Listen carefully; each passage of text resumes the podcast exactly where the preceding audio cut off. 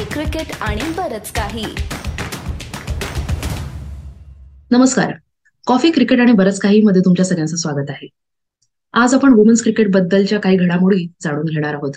गेल्या 2 दिवसात काही घडामोडी झाल्या वुमेन्स क्रिकेटमध्ये. 12 फेब्रुवारी आणि 13 फेब्रुवारीच्या या घडामोडी आहेत. 12 फेब्रुवारीला इंडिया वर्सेस पाकिस्तान ही मॅच खेळली गेली.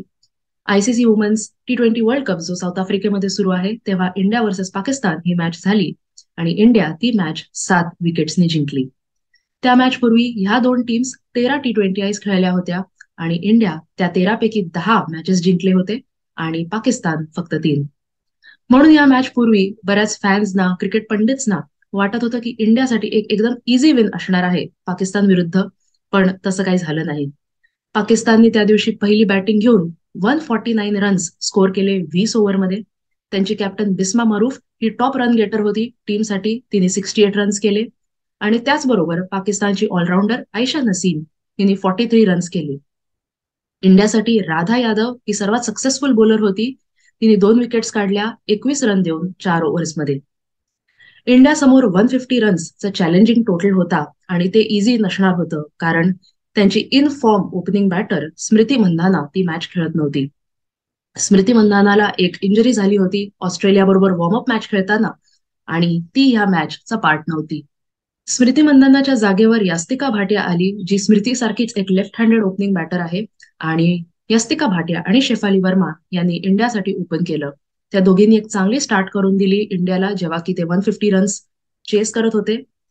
शेवटच्या 10 ओव्हरमध्ये इंडियाला जेव्हा जवळजवळ 80 रन्स पाहिजे होते तेव्हा जेमिमा रॉड्रिग्स, की जेवढी काही ग्रेट फॉर्ममध्ये नव्हती, ती एक सुंदर इनिंग्स खेळून इंडियाला ती विक्ट्री मिळवून दिली.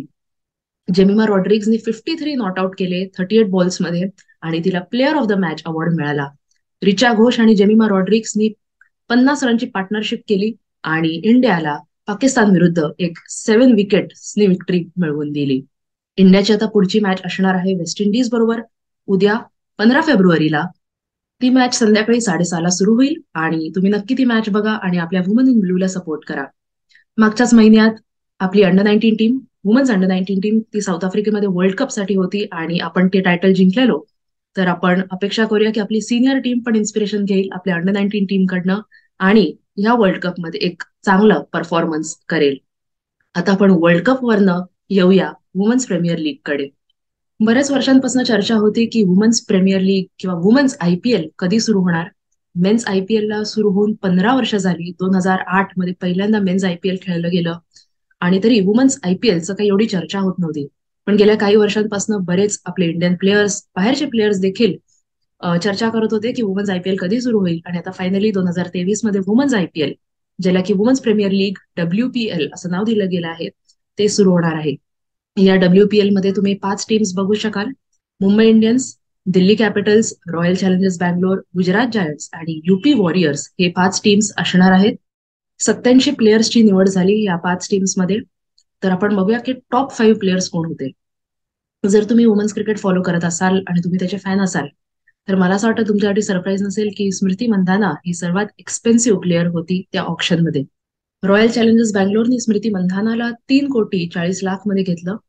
त्यानंतर होते ऑस्ट्रेलियाचे ऑलराऊंडर ऍशले गार्डनर आणि इंग्लंडचे ऑलराऊंडर नॅटली सिव्हर ब्रंट.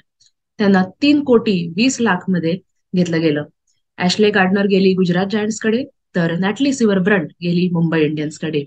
त्याचबरोबर 4व्या क्रमांकावर होती इंडियाची ऑलराऊंडर दीप्ती शर्मा, जी तिच्या होम स्टेट टीमकडे गेली म्हणजे UP वॉरियर्सकडे 2,60,00,000 आणि 5व्या क्रमांकावर होती मुंबईची जेमिमा रॉड्रिग्स, जी गेली दिल्लीला 2,20,00,000. तर या होत्या वुमन्स प्रीमियर लीगचे टॉप 5 पिक्स आणि तुम्ही या 5 टीम्सना आणि ऑफकोर्स या 5 प्लेयर्सना तुम्ही बघू शकता DY पाटील आणि ब्रेबॉर्न स्टेडियममध्ये 4 मार्च ते 26 मार्चच्या मध्ये तिथे मॅचेस खेळल्या जातील. तर तुम्ही नक्की या स्टेडियमवर आणि या मुलींना सपोर्ट करा.